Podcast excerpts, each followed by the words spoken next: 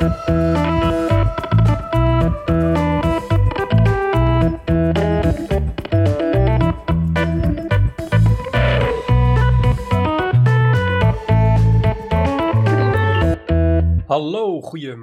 goedemiddag, goedenavond of wanneer je dit ook luistert. En welkom bij The Brief, de podcast over content, marketing en media. Of nog specifieker, welkom bij Briefly, de thuiswerkerseditie van onze mooie show. Vandaag is het 8 april 2020, precies te zijn 11 uur 49. Uh, dat betekent dat we zo'n 11 uur, of 11 minuten moet ik zeggen, uh, nog hebben voordat uh, Matt moet doorrennen naar zijn volgende call. Dus dit wordt een gierend tempo, dus gesp jezelf vast, want daar gaan we. Uh, aflevering nummer 13 aan de andere kant van de lijn, zoals gezegd, Matthijs Tielman. Hallo. Hallo, hoe is het? Goed hoor, druk. Ga je, ga je goed? Vandaag? Ja, vandaag is, uh, een, goed dagje. Lekker vroeg begonnen, veel gedaan al. Even de to-do-lijst weer helemaal opgeschoond en uh, aangevuld en geordend. Dus ik weet precies wat ik moet doen vandaag. Lekker, fijn, fijn. Dus geen thuiswerkfrustratie als ik je zo hoor. Nou, niet heel erg, maar ik merk dat mijn huis gaat kapot. Uh, vanochtend uh, het toilet spoelde niet meer door. Het internet is, is kut. Uh, ik weet niet wat het is, maar het lijkt een beetje alsof mijn huis kapot gaat. Maar je hebt net een nieuw huis. Ja, daarom. Kinderziektes, denk ik. Maar, oh. maar goed, het schijnt allemaal weer gemaakt te worden. Dus komt allemaal goed, jongens. Komt allemaal goed. Maak je geen zorgen. Mooi. En jij dan? Mijn, ik heb maar één frustratie. Dat is dat mijn takenlijst corona-klusjes, dat dat niet snel genoeg gaat. Dus, Definieer corona-klusjes. Ja, ik heb uh, daar dingen op staan als uh, kabels wegwerken in huis. En ik heb nog een Ajax-shirt inlijsten voor mijn zoontje. En uh, gewoon dat soort crap die je al heel lang moet doen. maar waar je maar niet, aan, aan toe komt. Dus dat, gaat me niet snel, snel genoeg. Um, of de lijst is te lang. That's it eigenlijk. Um, ja. Dus uh, dat is, maar het is allemaal te overzien. Het is allemaal te overzien. We hadden verder geen uh, thuiswerkfrustraties binnengestuurd gekregen. Dus um, mocht je nou uh, zitten te luisteren en je hebt wel een thuiswerkfrustratie, deel die dan via de hashtag thuiswerkfrustratie via LinkedIn of Twitter. Of stuur even een DM'tje naar mij of, of Matthijs en dan delen we hem misschien in de show. Um, Matthijs, beste content yes. die je hebt gezien. Uh, ik, ik, kwam vanochtend kwam ik, uh, op een site die heet The Hedonometer. Um, en dat is een site die, die trackt het sentiment uh, vanaf, of, op Twitter. En dat doen ze eigenlijk al vanaf ja, de, de early days. Vanaf 2009 kan je dus gewoon terugzien hoe het met het sentiment van, van mensen op Twitter zit. En ja, dat is wel echt heel, heel leuk om te zien. data nerds zoals ik, die vinden, dat, die vinden dat in ieder geval leuk. En um, ja, als je naar de grote trend kijkt, zie je eigenlijk dat Twitter gewoon naarmate de tijd verstrijkt steeds negatiever wordt. Je ziet echt een soort mooie, mooie conjunctuurachtige golf die steeds uh, ja, ietsje naar beneden gaat. En als je op wat kortere termijn gaat kijken, ja, dan, uh, dan kan je gewoon zien wat voor gebeurtenissen er allemaal geweest zijn die impact op ons hebben gehad. Het is echt een uh, toffe site om een beetje op rond te klikken. De hedonometer, heet het? Ja, ja. Hedonometer.org. Cool voor de data nerds. Uh, ik heb ook wel een leuke. Ik, ik, ik heb een hobby. Dat is het uh, in elkaar klussen van uh, mechanische keyboards. Daar ben ik in deze corona-periode mee begonnen. Ik moet nog beginnen aan de eerste overigens. Maar degene die me daar een beetje toe geïnspireerd heeft, is, is een jonge man die heet op YouTube T Keyboards. T, T Keyboards. Ehm, dat is een, een dude die ja, mechanische keyboards in elkaar cheft in hele mooie video's. En ik zag dat, toen dacht ik, vet, wil ik ook. Uh, dus uh, conversie één op één, wat mij betreft. Um, dus uh, mocht je ook een beetje nerdy zijn en geen zin hebben om een puzzel te leggen, maar wat anders te doen, um, dan raad ik je dat kanaal zeer zeker aan. Want het is hartstikke geestig om te volgen. T-keyboards keyboards dus, linkje in de show notes. Matthijs, yes. nog zeven minuten, dan moet jij weg. Nah, dus we gaan, we gaan eens even... Maar lekker tempo. Nou, we gaan puur voor de vakkenfit gaan we een beetje gas geven. Um, eerste, eerste artikel komt uh, uh, richting ons uh, via Xavier van Leeuwen, onze waar, zo gewaardeerde collega. die tipte namelijk een stuk van de visualcapitalist.com. die maken allerlei organogrammen en diagrammen en grafieken en infographics um, met, met marktdata. Best wel, best wel vet gedaan. En zij pikte er nu een, een onderzoek uit van de globalwebindex.com. Dat is een marketing research partij. die ondervroegen namelijk 4000... Um, mensen tussen de 16 en de 64 jaar oud in de US en de UK. en de vragen die ze op hen afstel, aan hen stelden, die draaiden om hun veranderende mediagebruik in tijden van corona. Dus ehm, wat consumeren ze meer? Welk middel consumeren ze minder? Op welke kanalen zitten ze nu? Etcetera, etcetera. En dat hebben ze opgesplitst per generatie. Um, dus ze hebben Generation Z, Generation X, de millennial en, en de babyboomer hebben ze gevraagd hoe het zat met hun uh, veranderende media-consumptiegedrag. Um, best wel interessante dingen. Je zag een enorme spike eigenlijk bij vrijwel iedere doelgroep, behalve de babyboomers, in het consumeren van online video. bij Generation Z was dat zelfs 51% van de mensen gaf aan het meer te consumeren, online video. 38% gaf aan meer streaming services te, te, consumeren. En 31% gaf aan meer te gaan gamen. Dat waren eigenlijk de top drie dingen die, die Generation Z zei meer te gaan doen tijdens deze crisis. millennials was best wel een, een gelijke spreiding op vrijwel ieder kanaal. Dus van, van podcasts tot aan gamen, tot aan, tot aan online video, tot aan lineaire televisie. Het steeg eigenlijk allemaal een beetje evenredig. Ehm, Generation X, weinig verrassend. Ehm, veel meer lineaire televisie. 45% van de mensen gaf aan dat meer te consumeren. Online televisie was de goede tweede met 38% binnen die doelgroep. En babyboomers, uh, misschien helemaal niet verrassend, um, doen eigenlijk weinig meer behalve lineaire televisie kijken. 42% gaf aan dat nu meer te doen. Um, andere interessante dingen uit het onderzoek waren dat ze hebben ook nog een, een onderzoek gedaan omtrent, of een aantal vragen gesteld omtrent het vertrouwen wat men heeft in diverse nieuwsbronnen. En daaruit bleek dat het vertrouwen in social media over vrijwel iedere doelgroep groter is dan het vertrouwen in via-via nieuws, dus word of mouth. maar het is lager dan, dan nieuwsites of, of de radio. Nieuwsites en, en nieuwschannels werden sowieso hoog aangeschreven op die Trust Barometer, waar overigens ook overheidsbronnen in meegenomen waren, zoals de WHO en, en overheidswebsites. Um, verder eh, werd er ook nog gevraagd wat men dan deed online. En dat was weinig verrassend. Zoeken naar coronanieuws, muziek luisteren, series en films kijken, grappige filmpjes kijken, kijken naar memes, gamen, co-content. Dat was een beetje de top, de top 8 van alle dingen die men dan meer deed.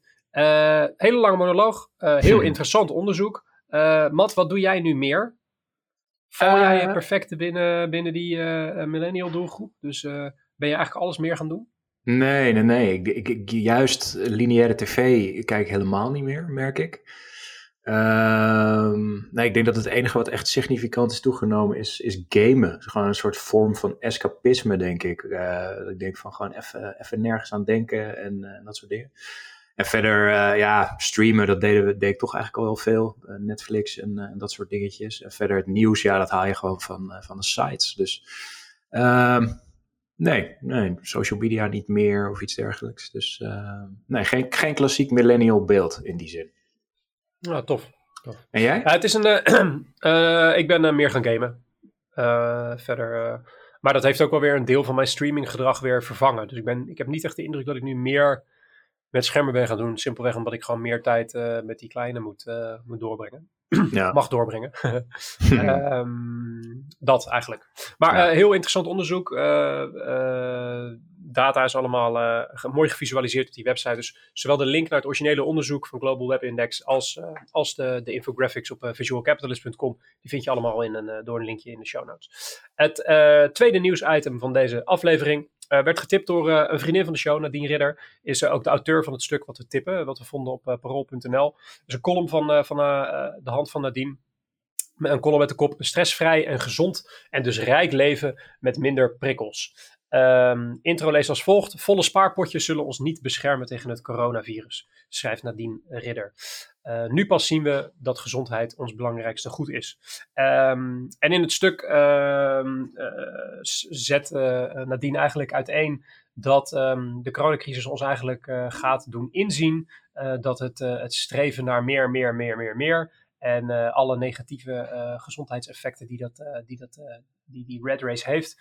Um, dat we gaan inzien door de crisis dat dat niet het, het hoogste haalbare is in het leven. En dat gezondheid toch wel veel belangrijker, belangrijker is. Um, ze sluit het stuk af met het coronacrisis is niet alleen een manier van moeder natuur om zich te beschermen tegen, deze over, tegen onze overdaad. Het is ook een boodschap om ons te laten inzien dat een behoorlijke reductie van prikkels en het terugbrengen van een flinke dosis collectivisme in de maatschappij nodig is voor een minder stressrijk, gezonder en dus rijker leven.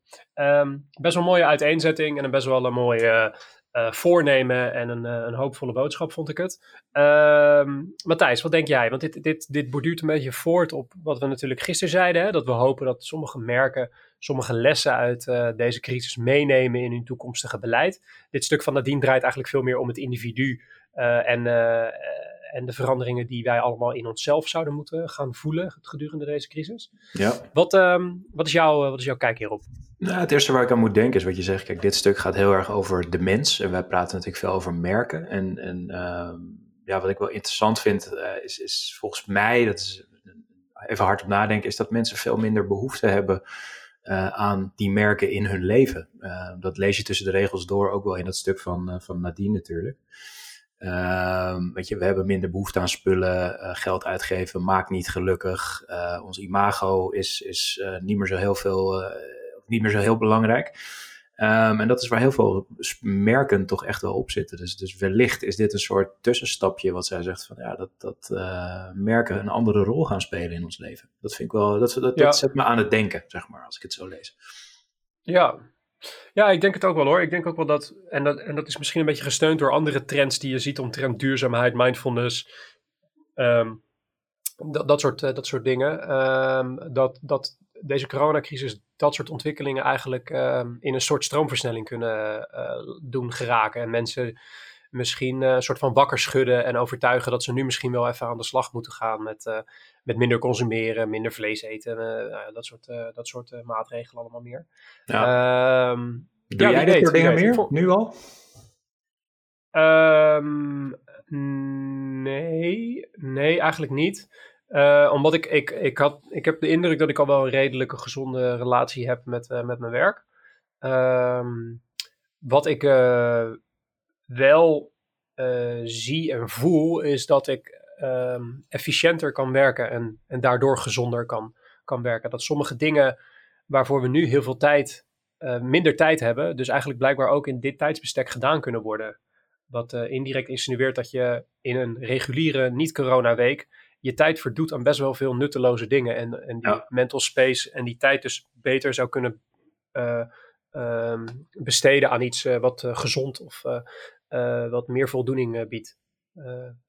Um, dat eigenlijk. Dus neem bijvoorbeeld um, minder gaan werken, als in zeg maar uh, part-time of een dag minder of één keer in de twee weken een dag vrij of zo. Dat doe ik nu niet. nou, misschien is dat wel iets wat je na de crisis zou willen gaan doen, omdat je nu ervaart hoe waardevol het is om, om meer aandacht thuis te hebben. Ja. Ehm, dat, dat, dat, dat is eigenlijk het enige effect wat ik ervan van merk. Hoe, hoe is dat bij jou in je persoonlijke situatie? Nou, ik merk dat, dat uh, ik zelf ook wel merk wat de waarde is van gewoon zo veel meer tijd doorbrengen met, uh, ja, met het gezin. En voornamelijk uh, met de kleine man, weet je, dat je gewoon je kind ziet ontwikkelen van dag tot dag. En, en dat doet me wel inzien dat, dat je best wel een hoop mist daardoor. Um, dus inderdaad wat je zegt, misschien een dagje minder. Of, of als ik thuis ben, gewoon geen telefoon in je hand en gewoon volle focus op, op die kleine. Um, dat zijn wel van, van de learnings. Uh, ja, verder, ik, ik had het idee dat ik wel redelijk gezond leefde. Uh, inderdaad, ja, stress. Ook niet heel erg veel. Stress is soms ook gewoon lekker, weet je. Ik vind niet dat, dat ik een ongezonde hoeveelheid stress ervaar of zo. Dus nee, het zit hem wel echt op die relaties uh, beter gaan onderhouden. Ja. ja, dat is wel herkenbaar, herkenbaar. Ik zit nu nog na te denken over het stuk van Nadine. Is dat eh, het grote risico is natuurlijk dat uh, uh, na deze crisis de alomvattende, het credo wat veel mensen motiveert, eerst het vreten, dan de moraal. Ja. Dat gaat natuurlijk na deze crisis wel um, weer van toepassing zijn op heel veel mensen. Weet je wel, die, die wij, denk ik dat, we, dat ik voor ons beiden kan spreken, bevinden ons toch wel in een situatie waarin we de vrijheid hebben om na te denken over dit soort dingen. En, uh, en er niet uh, een gezin van acht kinderen uh, op ons zit te wachten. Ja. Binnen een baan die te weinig betaalt. Weet je, je hebt gewoon mensen die, die het een stuk minder goed hebben. En daardoor mm -hmm. gewoon niet, niet de luxe hebben om vanuit een collectief te denken en gewoon alles, alle zeilen moeten bijzetten om het te redden, weet je wel. Ja, nou dat doet me denken aan een, een stuk wat ik ooit de correspondent had, geschreven. En dat ja, komt er in die zin op neer dat, dat als je inderdaad stress hebt om geld en, en om gezondheid en dat soort dingen. Je hebt maar een bepaalde bandbreedte van dingen waar je je druk over kan maken. En als jij geldstress hebt, ja, dan heb je helemaal geen tijd om bezig te zijn met mindfulness, weet je wel. Dan ben je alleen maar bezig van hoe ga ik die hypotheek betalen of, of uh, mijn kinderen hebben nieuwe schoenen nodig. En ja, uh, ja helaas is een uh, gevolg van die crisis dat meer mensen weer in dat soort situaties terecht gaan komen. Dus inderdaad, ja. moeten, voor een hoop mensen is dit ja, helaas niet de, de realiteit nog. Maar misschien is het ook alweer zo dat deze crisis weer de rijkere mensen weer laat inzien dat de minder rijkere mensen in de samenleving hiervoor moeten onder, hier, hierin moeten worden ondersteund. Weet je, als je nu al de geluiden hoort dat uh, de, de, de complimenten die de zorg nu krijgt, dat die wel moeten blijven hangen in het volgende verkiezingsprogramma, bij wijze van spreken. En wel uh, de standaard moeten worden in plaats van nu een uitschieter, omdat ze nu zo in de spotlight staan.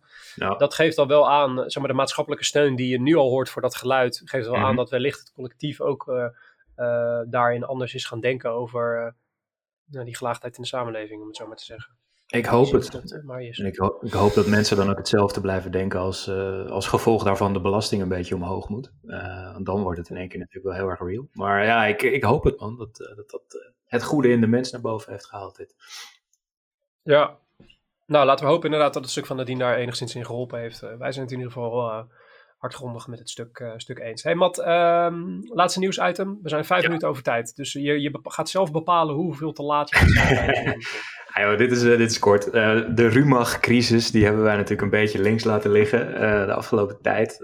voor wie het niet mee heeft gekregen, Arjen Lubach heeft Rumach. ja, wat is Rumach? Is het een website? Is het een reclamebureau? Is het ja, een creatief clubje?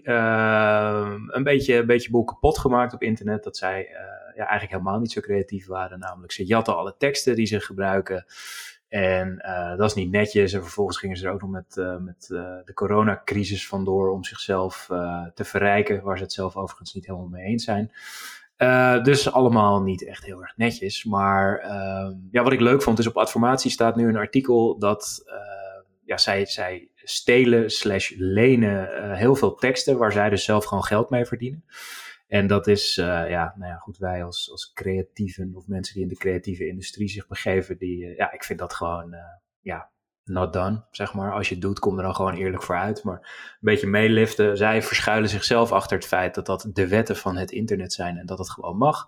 Maar mediaadvocaat Michiel Knoops, die is daar ingedoken. Die heeft een leuk stukje geschreven op de adformatie. En in het kort, het mag ook gewoon helemaal niet. Uh, merkrecht zit er niet op deze quotes die ze gebruiken, dus dat gaat niet op. Maar iedere creatieve tekst is beschermd door auteursrecht. Dus, dus degene die het uh, bedacht heeft, uh, die, die heeft daar gewoon rechten over.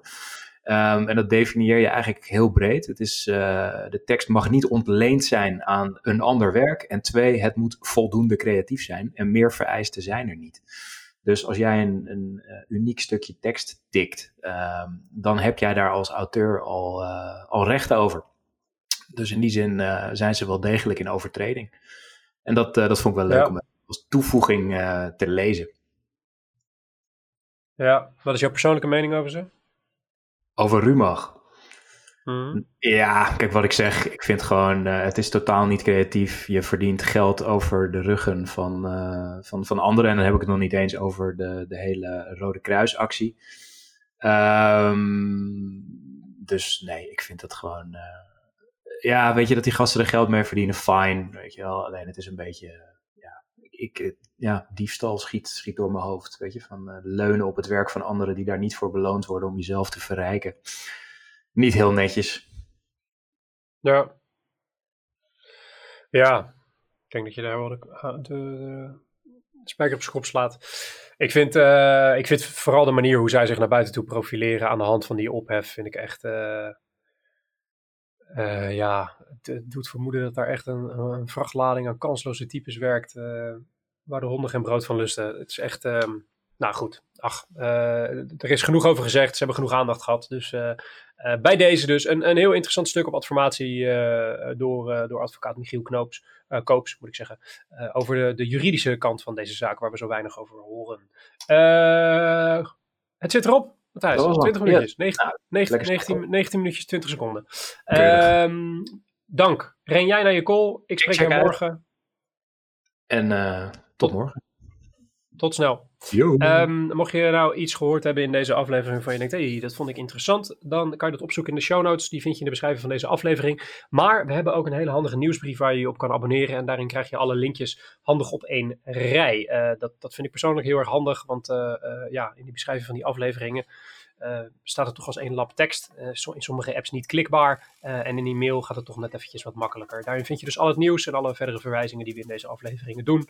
plus nog een samenvatting van de aflevering, zodat je vooraf al weet of je wel of niet zou moeten luisteren.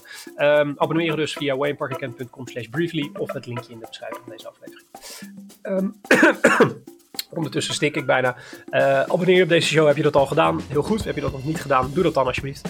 Uh, de brief en Briefly worden gemaakt door Wayne Parker Kent. Productie wordt op afstand gedaan door de onvolprezen Björn Zwageman. De redactie eveneens op afstand door Hanneke Stuy. Ook onvolprezen als altijd. Uh, volgende aflevering is morgen. Tot die tijd. Blijf gezond. Blijf binnen. Bedankt voor het luisteren. Mijn naam is Mark Schoones. En werk ze nog vandaag.